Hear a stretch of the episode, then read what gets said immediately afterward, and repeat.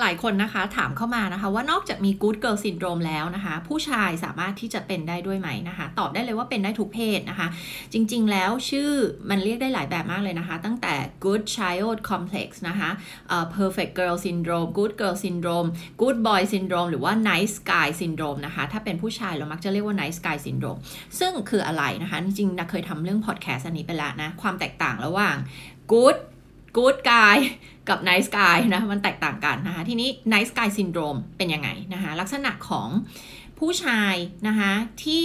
ทำตัวอยู่ในกรอบตลอดนะคะทำตัว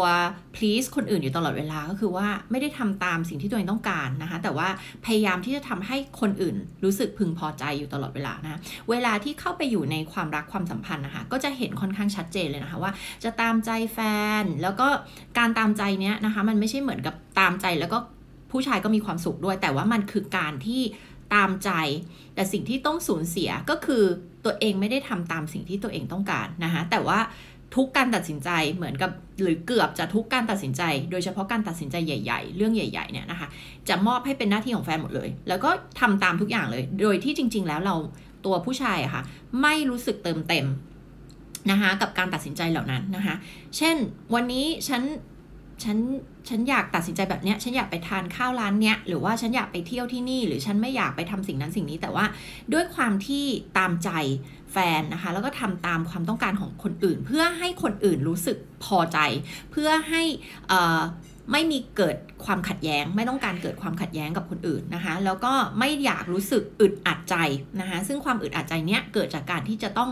ปฏิเสธ หรือแสดงความรู้สึกความต้องการที่แท้จริงของตัวเองออกไปนะคะทีนี้มันเกิดมาจากอะไรก็เหมือนกับ good girl syndrome เหมือนกับอะไร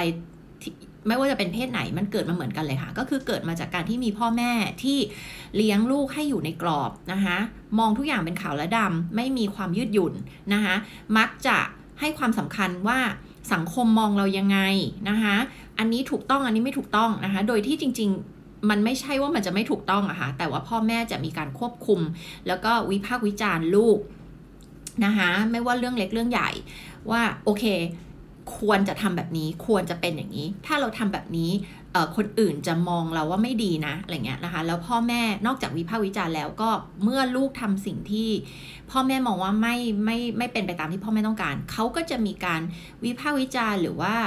การไม่ให้ความรักกับเด็กคนนั้นนะคะทำให้เด็กคนนั้นรู้สึกว่าตัวเองจะต้องทำสิ่งที่ทำให้คนอื่นพอใจ โดยจริง ๆ มันเริ่มต้นมาจากความสัมพันธ์กับพ่อแม่แหละ คือทำยังไงให้พ่อแม่รู้สึกพอใจเรา นะคะทำไงให้พ่อแม่ happy ทำยังไงให้พ่อแม่รักเรา นะคะ